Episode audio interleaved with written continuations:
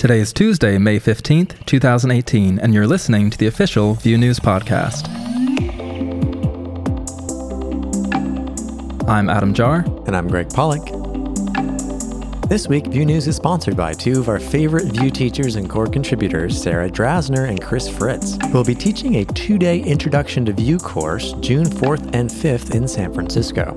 The course is $649, so if you know anyone in the Bay Area that wants to immerse themselves in Vue, be sure to let them know about the workshop. Work is continuing on Vue CLI 3.0, now in its Beta 10 release. This new beta uses Vue Loader 15, Webpack 4, requires Node 8, and has increased support for TypeScript, amongst other small changes. As always, the core team welcomes you to give it a try and submit any issues that might pop up. If you've thought about contributing back more to the Vue community, Vue Contributor Day is on June 6th. The goal of Contributor Day is to not only give important updates to the community, but also a forum to provide a voice for anyone writing Vue to have direct access to core contributors and authors of various libraries and frameworks through live chat and an online broadcast. It's a free live stream and live chat that starts at 9 a.m. Eastern Time and was created by Dot Media. Guillaume Chau from the Vue core team just released version 2 beta 1 of Vue Meteor Tracker. This is the reactivity all the way down thing, right? Right. It's one way you can easily have reactive data on the server, which, when it changes, will go out and update all the clients that are subscribed to that data. The lightning talks from VueConf US are now up on VueMastery.com. These are insightful five minute talks on a range of topics from code splitting to UI patterns to reactivity. If you're wondering which talks to start out watching, we have a blog post up featuring the five lightning talks you don't want to miss.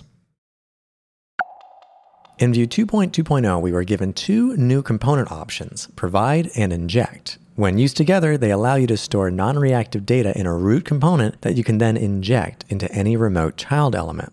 Isn't this kind of why you would use Vuex? So you can have a global data store and easily access your data from remote child components? Yeah, but if you're building plugins or component libraries, you might not want to assume the application you're using has Vuex, which is the core use case for provide and inject. I bring it up because Alex Rivieri recently wrote two posts discussing these features. He shows how to use provide to encapsulate methods on a root component, which can then be accessed using inject on any child component. Our friend Damien Duliche said this was handy recently to do some internationalization in a Vue app.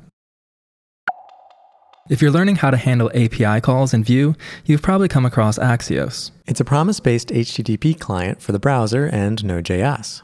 Yeah, it's a more dynamic solution than using the fetch method, and a new Medium article explores wrapping Axios calls and providing methods that handle additional business logic related to preparing and sending the requests. Interesting. What kind of business logic? Well, for example, you might want to perform a GET request with some dynamic data. So this article shows how to use a wrapper to cleanly handle that. Or you might want to request headers along with your call. This article shows you how to do that too, along with useful helpers to assist with things like error handling, setting a JWT token, and composing query parameters. The author even suggests how to implement these concepts while using Vuex actions. Did you mention who wrote this article? I did not. It's a Medium user by the name of King, but I'm not sure King of what. King of Code, maybe. King of Axios. I love articles that build a simple but useful Vue application, like an expense and income tracker using Vue Charts.js to make pretty charts and the pusher service to do real time updating.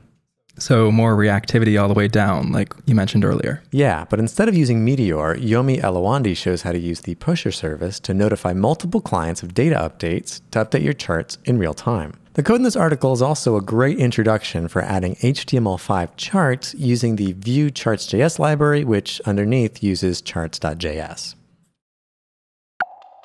When something happens in your application, you'll probably want to notify your user that that thing happened. You know, I prefer not to. I just like, you know, you just do like, why notify the user? Because, you know, you just get them to fill out the credit card form and then you're like, blank screen. VF logged in, then just ignore. Notifications overrated. Right. You Just leave it pitch black. just leave them in the dark. You would probably want to leave them a message, something like your subscription is active, and you would want it to maybe appear in a pop up at the bottom of the screen. This kind of notification is called a snack bar. In Vuetify, a material design framework for Vue, this UI component is called vSnackBar. A new tutorial posted by Fish Percolator shows you how to implement a global snack bar that displays a dynamic message. It's using Vuetify, Vuex, and Nuxt. Did you just say this is by Fish Percolator? Yes, it's a web and app shop, and apparently they boil fish. What is it? oh, it's like I thought it was a person's like name, Fish Percolator. Oh, geez. If you've been coding Vue for a while, you're likely all too familiar with the dreaded component template should contain exactly one root element error. Yeah, but isn't there a workaround using functional components? Yeah, which is covered in an article this week by K-Ball. Yes, that's right. K-Ball. Showing you how to create functional components which are stateless and instanceless. These allow you to create multiple elements at the root level, which can be useful if your name is K-Ball.